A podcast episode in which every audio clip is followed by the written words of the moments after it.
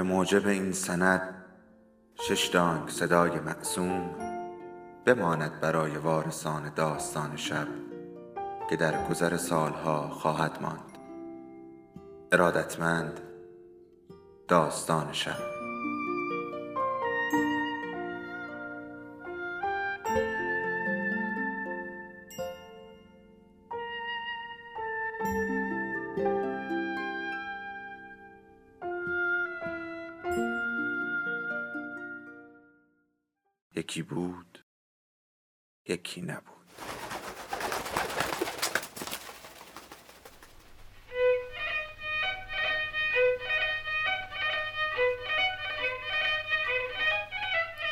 عروسی عباس خان. از مجموعه مادران و دختران نوشته محشید امیرشاهی.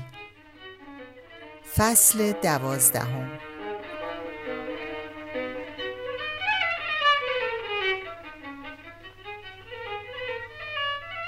ملیح و زمان نمی‌دانست کدام از دو خبر را زودتر به منزه و سلطنه بدهد. اول خبر خوب را یا ابتدا خبر بد را تا نتیجه فاجعه بار نشود. اگر با خبر خوش شروع می کرد محتمل بود خواهرش آنقدرها از شنیدن خبر ناخوش براشفته نشود. از طرفی اگر خبر ناگوار را زودتر می‌داد امکان داشت خبر گوارای پشتبندش درد منزه و سلطنه را التیام ببخشد. والا درموندم چه بکنم؟ در تمام مدتی که قرقر تلفن را میشنید تا مرکز جواب بدهد و بعد قار و قور مرکز را تا خط به خانه منزه و سلطنه وصل شود چنان ذهنش متوجه تقدم و تأخر دادن اخبار بود که وقتی بالاخره ملوک از آن طرف جواب گفت ملیح و زمان صدا را نشناخت و یکه خورد. گویی اصلا انتظار شنیدن صدایی را نداشت. تا بلند شدن صدای منزه و سلطنه هم باز زمانی طولانی فرصت بود. با این حال هنوز ملیح و زمان تصمیم نگرفته بود گفتگو را با کدام خبر شروع کند. ملیح تویی؟ من که نفس ندارم حرف بزن خواهر جان تا من نفسم از جا در بیاد ملیح و زمان گفت خسته نباشی منزه جان شنیدم مشغول خونه تکونی بودی. یعنی ملوک گفت رفتی بیرونی. کاش همه رو میذاشتی یه بارگی عید دیگه خواهر. کار دوباره چرا؟ منزه و سلطنه که کم کم تنفسش به حال عادی برمیگشت گفت حالا کوتا بهار؟ هنوز تابستان تمام نیست. نه بابا خونه تکونی نبود. یه چارتی که از رختای آقا تو بیرونی ولو بود. اونها رو گذاشتم لای نفتالین تو صندوق خونه. ملیح و زمان گفت خب همین دیگه. چهار سبا دیگه باید همه رو در بیاری باد بدی. چش به هم بزنی روز از نو روزی از نو. راستی خواهر کاش دوی دوتی که از رختای مرحوم آقا رو بدی به مشباغر والا ثواب دنیا و آخرت داره. اینقدر دلش برای محسن خان کبابه. منزه و سلطنه نگذاشت حرف ملیح و زمان به آخر برسد. و صدا را به قر و لند بلند کرد. خوشم باشه ملی دیگه چی؟ یه بارکی مشباغر بشه سرداری پوش خورده خورده فرق بین نوکر از آقا نمیشه داد. هرچی پیرهن بیخه و بی سراستین بود با چند تا عرقگیر و دو تا شب و یه زیر شلواری پشم خالص کار هندستون که آقا پا نکرده بود همه شد سهم مشباغر. چطور پوستین و عبای آستر خزشم بزل و بخشش کنم؟ والا ملی تو گاه نسخه ها واسه آدم میپیچی که اگه تمام محله اودلاجان و آدم زیر زبر کنه تو قوطی هیچ عطاری پیدا نمی‌کنه. ملیح و زمان پشیمان از زبان درازی بیهنگامش گفت نه خواهر والا منظورم اینا نبود. مقصود همون پیرهن و شب کلایی بود که بهش دادی. من که خبر نداشتم تو دادی. نه والا. همونایی که دادی از سرش میاد از پاش در میره. نه نه. ولی می‌دانست که دیگر ممکن نیست بتواند اخبار را حال به هر ترتیب که باشد به منزه و سلطنه از طریق تلفن بدهد. بنابراین اضافه کرد حالا من تو فکر بودم که تو رو بکشونم این ورا. بشینیم دو به دو یه قلیونی چاق کنیم یه خورده حرف نشخار کنیم. برای همین تلفن کردم. مشباقه رو بفرست سر گذر یه درشکه خبر کنه برات. پاشو بیا اینجا. در صدای منزه و سلطنه هنوز رسوبات خشم بود. من کی فراغ دارم؟ مگه می‌تونم از اینجا تکون بخورم؟ هزار و یک گرفتاری و بدبختی سرم ریخته. کیو دارم که به یکیش برسه؟ مگه خودم. کس نخارد پشت من خانم جان جز ناخون انگشت من. ملیح زمان گفت وا بسم الله حالا این چه بلاکاریه که نمی‌تونه یه دو روز صبر کنه؟ بلند شو بیا منزه. شمسی جان که هست ماشالله خب به امورات می‌رسه دیگه. اگر دو خواهر روبروی هم نشسته بودند منزه و سلطنه اعتراضش را به این اظهار نظر ملیح و زمان با چفت کردن لب و خیره کردن نگاه و جنباندن تن نشان می‌داد. ولی از طریق تلفن این واکنش ها بی حاصل بود. بنابراین منزه زبان گشود. شمسی یه. ولی تو والا حرفا می‌زنی که مرغ پخته رو به خنده میندازه. این دست را مباد بر آن دست احتیاج. اون کی خونه است که به کار من برسه. باز امروز از اذان صبح پا شده رفته لالزار اسباب بزک دوزک بخره. انگار می‌خواد بشه عروس عطابک. ما پسر عطابک هم نخواستیم والا. اگه یه شوهری پیدا کرده بود اقلا همقدر شن و مکنت خودش یه حرفی. هیچکی نه نایب عبدالله یه لاقبا که موش تو جیبش قاب میریزه. اگه سر تا پاش ارزم بریزی یک دونش پایین نمیاد. یه. از اون ننه همین ببه جانم. دیگه چه انتظاری؟ وقتی خانم حاج بغل ناظر دیوونش بخوابه فقط چون مرتی که پاش زمین سرش آسمون بچه که پس میندازه که بهتر از نایب عبدالله عذاب در نمیاد. ملیح و زمان از یک لحظه نفس تازه کردن منزه و سلطنه استفاده کرد و گفت تو چرا امروز مثل ابن صد توپت پر خواهر؟ این حرفا رو نزن توف سربالاست این مرد هرچی باشه دامادته. خیشی به خوشی سودا به رضا. جبر و زور که در میون نبوده. بالاخره خودت هم با این عروسی سر موافقت نشون دادی. اگه منزه و سلطنه باز پرید وسط حرف ملیح و زمان و گفت منور؟ منور منو روگیر کرد. گفت از طرف من قول و قرار گذاشته عقد کنونم بی سر و صدا تو خونه خودش می‌گیره. قسم هم داد که حرفشو زمین نندازم. مخالفت نکنم. وگرنه من کی می‌خواستم؟ در واقع منزه و سلطنه از سر گرفتن عروسی دخترش با نایب عبدالله ته دل ناراضی نبود. هرچه باشد از یللی تللی زدن و ترشیدن در این منزل که بهتر بود. از خودش سر و زندگی پیدا می کند ولو محقر تا ابد که نمی شود در دامن مادر ماند خواستگار هم که از در و دیوار نریخته است که آدم بگوید این نشد یکی دیگر به علاوه وقتی کسی شوهر بیچیز می کند چشمش کور به جهیزیه کم می سازد. همه اینها را ملیح و زمان به حدس و گمان می دانست. اینقدر با طبیعت خواهرش آشنا بود که از میان شکایتش رضایتش را هم می‌خواند. پس گذاشت تا او همه جوش و جلایش را بزند و بخارش سر برود. بعد گفت خب حالا همه این حرفا برای اینه که نیای اینجا. من تک و تنها افتادم این گوشه. خونه فخری که وای وای نگو اصلا نمی‌تونم قدم توش بذارم. جای خالی اونو شازده رو ابدا نمی‌تونم ببینم. گفتم تو این دنیا یه خواهری دارم شاید یه امشب مونسم بشه. اونم این شد. خب باشه خواهر. منزه و سلطنه که انبانه قرولندش خالی شده بود ناگهان نرم شد و گفت مگه من بعد آقا تنها نیستم ملیح جان؟ چرا والا؟ به جان عزیزت به ارواح خاک مادر امروز به فکرت بودم بعد از کارام خبرت کنم. یا ملوک و بفرستم دنبالت که پاشی بیای اینجا. تو پیش دستی کردی. حالا هم تو پاشو بیا. جلد و چابوکی ماشاءالله راه افتادن برات کاری نداره. پاشو بیا ملی پاشو. ملیح زمان گفت من اگه حالا بیام برگشتنم میفته به قیهب شب. نه خواهر بمونه یه وقت دیگه. و می‌دانست که حالا دیگر منزه و سلطنه دست بردار نیست و او را به اصرار به منزلش خواهد کشاند و برای دادن این دو خبر چه فرق میان خانه او و خانه خواهرش؟ منزه و سلطنه گفت کی می‌ذاره تو شب برگردی؟ چار از دسته رفته بیای بعدم برگردی خوشم باشه. مگه پی آتیش میای؟ پاشو بیا. شبم همینجا بمون. بالاخره درسته که منور و دوله عقد کنون و خونش گذاشته ولی ما هم همچین دست رو دست نذاشتیم. بالاخره هزار و یک کار گردن ماست. منم که می‌دونی از این کارا ازم ساخته نیست. تو باید خالگی کنی دیگه. بعدم بیا من باهات سلام مشورت کنم برای این جزئی ماترک بچه ها ببینم بالاخره بفروشیم نفروشیم.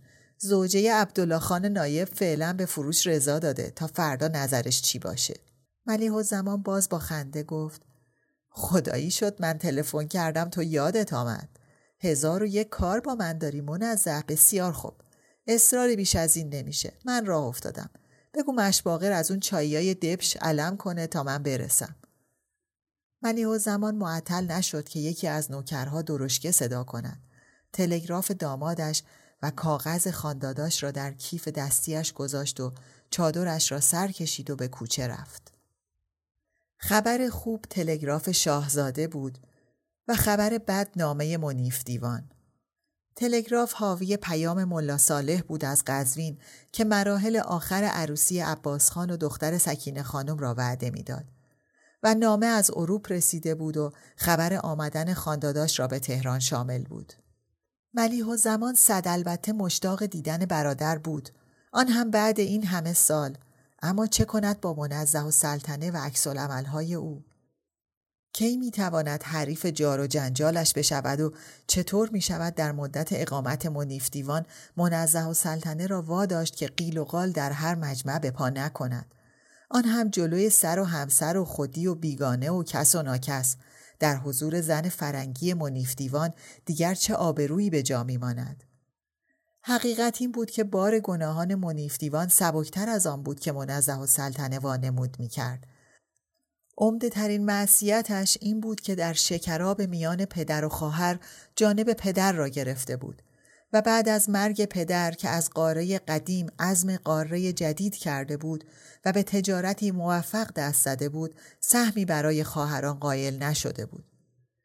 چه توقع از خانداداش بعد از آن همه بگو مگو و تمعکاری و کلفتگویی منزه.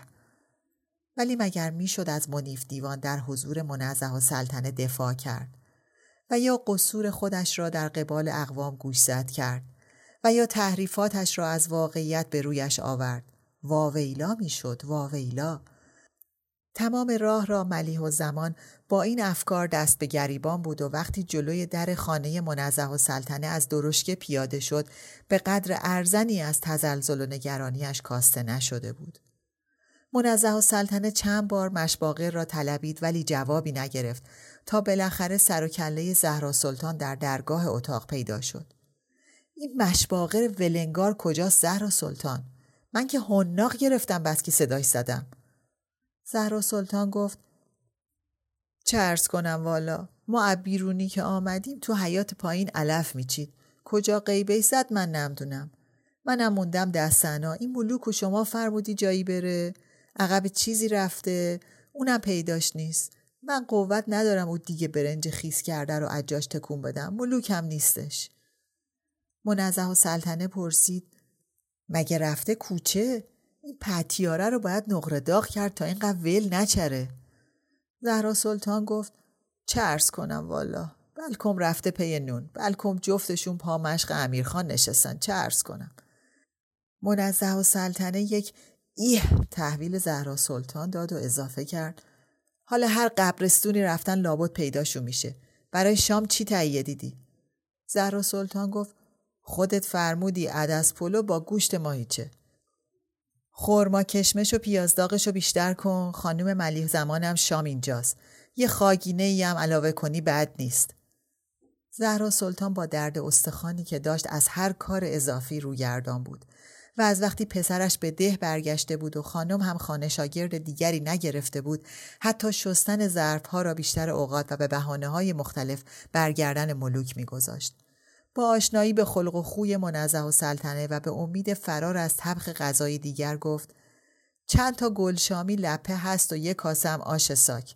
خانم ملی خانومم که همچی بخور نیست. نه والا اونم جفت شما یه دو قاشق اگه بخوره. دیگه خاگینه می‌خوای چی کار خانم جان؟ منزه و سلطنه نگاه بی اختیار زهر و سلطان را به هیکل پرگوشت خودش ندیده گرفت و فقط گفت خود دانی زهر و سلطان. رسیدی درست کن. نه نه. حالا برو این مشباغر من جام خانم. کاری بود؟ فرمایشی داشتی؟ مشباغر در آستانه در ایستاده بود و صورتش چون لبو سرخ بود و در چشمهای به گود نشستش چنان برقی بود که تب زده به نظر می آمد. تو کجایی مرد ناحسابی؟ من اگه تو این خونه رو به قبله باشم کسی نیست دو قاشق آب تربت گلون بریزه. ملوک کدوم گوریه؟ الان ملی زمان می‌رسه باید دهن خشک بشینه یا همون چای جوشیده بعد نهار رو بخوره.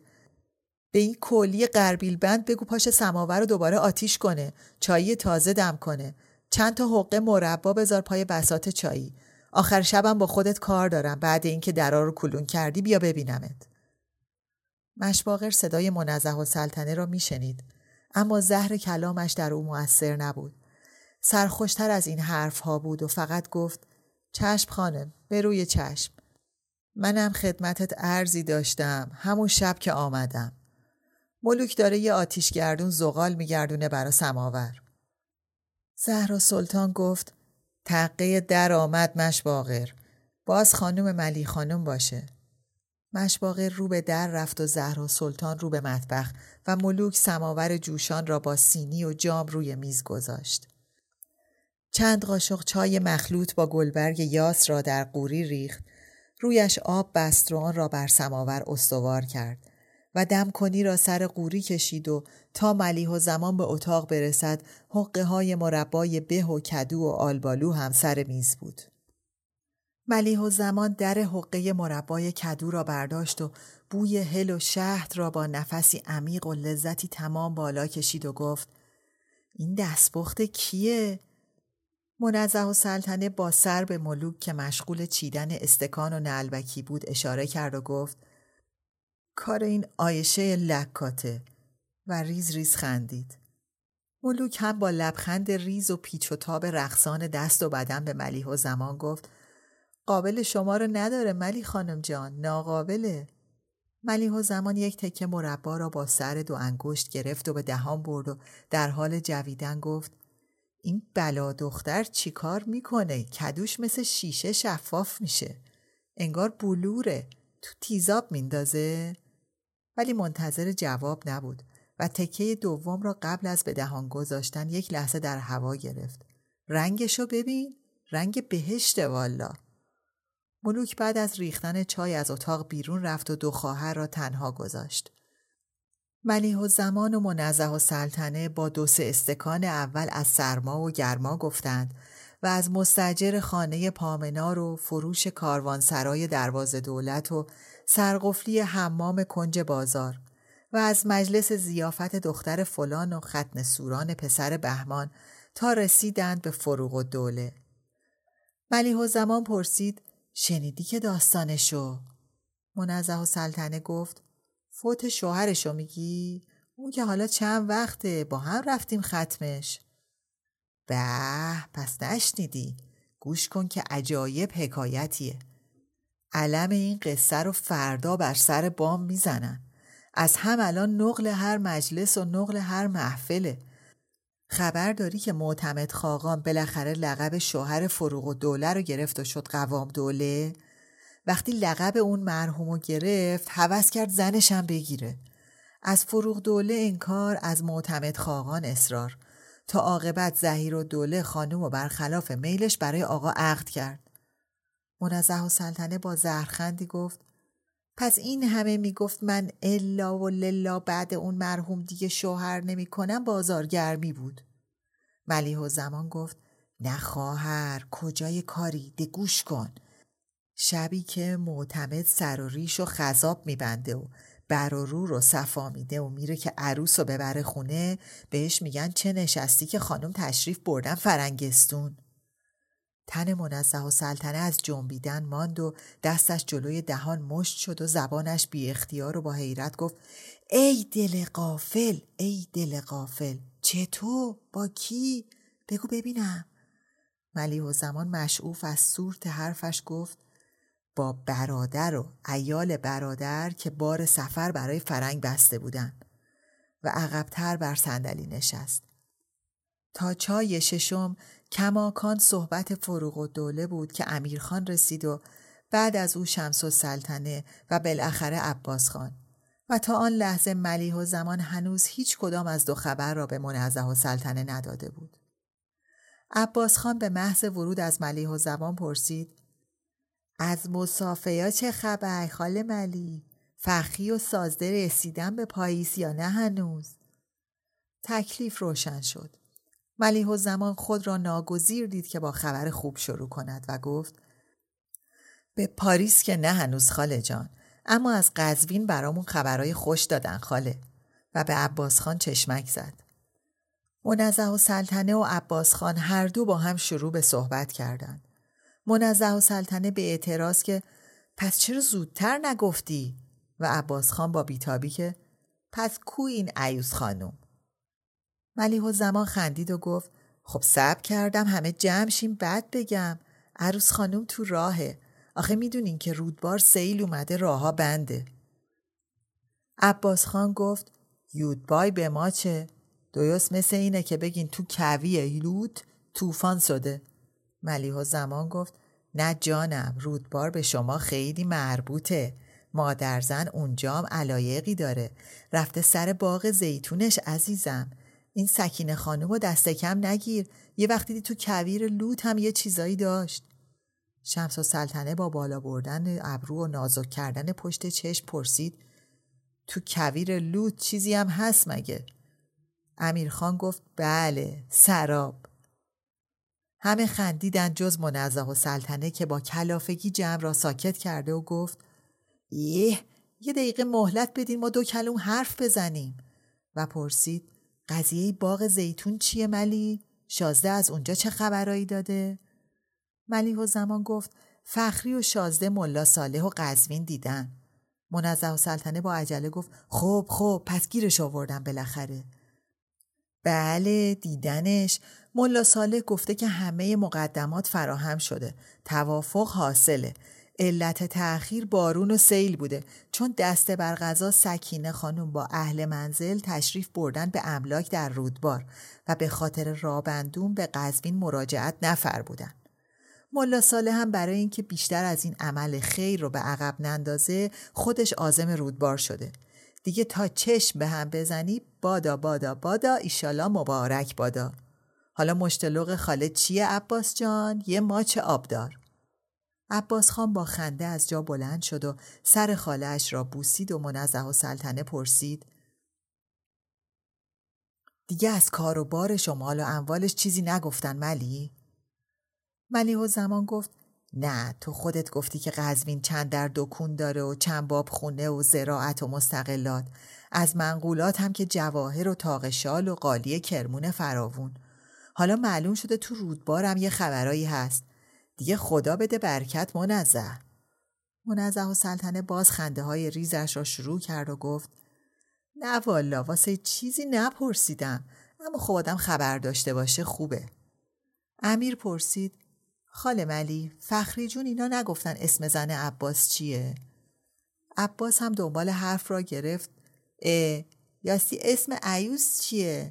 منظم و سلطنه گفت ما فعلا براش یه کنی لقب شکوه اعظم در نظر گرفتیم ولی هیچ معلوم نیست اصلا با این شاه و این دوره این کارا عملی بشه. شمس و سلطنه با سرکشی گفت رفی نظامی عبدالله خان که مسجله هیچ حرفم نداره خال منور و علی اکبر خان هر دو قولش رو به من دادن. مقصود چیه این شاه و این دوره؟ ماشالله به ما که رسید آسمون تپید. ملیح و زمان از واهمه اینکه مباحث دیگر فضای زلال فعلی را قبل از اعلام خبر دوم دردالود کند و فرصت فوت شود گفت راستی از خانداداشم یه خبرایی رسیده. منزه و سلطنه فورا براغ شد تون به تون بیفته اون خانداداش چه خبری؟ خبر مرگش بیاد. ملیح و زمان با اخم گفت باز گفتی منزه نگو دیگه خواهر یعنی چه؟ خودت الحمدلله شکر خدا به همه خواسته هات داری می‌رسی. خوب نیست در عین سعادت آدم ذلت هفت پشت غریبه رو بخواد. چه برسه به برادر بطنی و سلبی خودش؟ هیچ خوب نیست. شمس و سلطنه که هنوز خاندایی برایش نقطه اتکایی بود. گرچه بعد از نامزدیش با عبدالله خان کمتر به منیف دیوان در رویاهایش جا می‌داد دنباله حرف خالهاش را خطاب به مادر گرفت. واقعا شما شوری و از نمک گرفتین. چه حرفا یادم تو این خونه میشنوه. فقط لایق دهن ننخانی شله پس. خاله ملی بگین چه خبری از خاندایی رسیده؟ خوش ایشالله ملیح زمان که از یافتن همدست شاد بود با شیرینی گفت آره والا خوش خاله جان اینطور بوش میاد که خانداداش داره یه سفر میاد این طرفا. عباس خان پرسید زن فینگیسم با خودت میایه؟ و امیرخان گفت یه عکس این خاندایی رم کسی به ما نشون نداده چه شکلی این دایی منیف منزه و سلطنه به دلیل طربی که از شنیدن خبر اول پیدا کرده بود قجمش از شنیدن خبر آمدن منیف دیوان از آنچه انتظار می‌رفت خفیفتر بود به علاوه دنیا را چه دیده ای؟ شاید برادر با پشیمانی و برای جبران مافات به این سفر می آمد. محازا از زبان درازی شمس و سلطنه لبهای منزه بر هم چفت بود و تکانهای تنش در زمان مکالمات بین فرزندان و خواهرش تند و تندتر شده بود. ناگهان از سؤال امیرخان تکان محکمی به خود داد و گفت بوزنین ریشک و پهنان منظرک خوب شد؟ می‌خواستی چه شکلی باشه گوش بگیرن و وقتی همه از این توصیف مسخره به قهقهه افتادند منزه و سلطنه هم جنبیدنها را آرامتر کرد و گره ابروان را گشود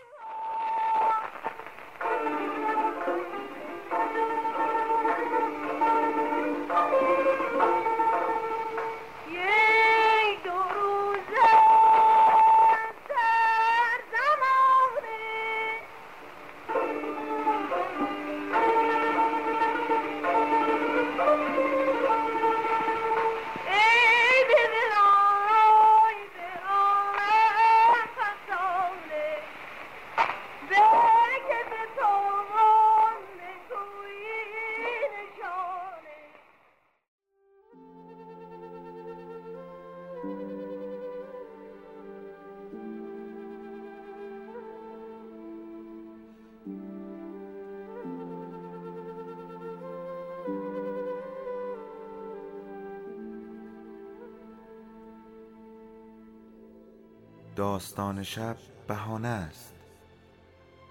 برای با هم بودن دور هم نشستن شنیده شدن.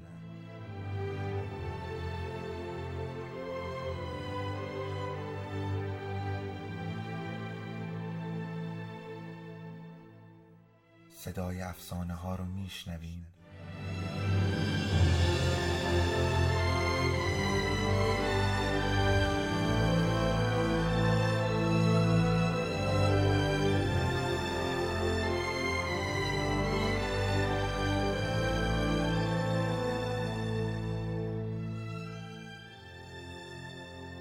شبتون بخیر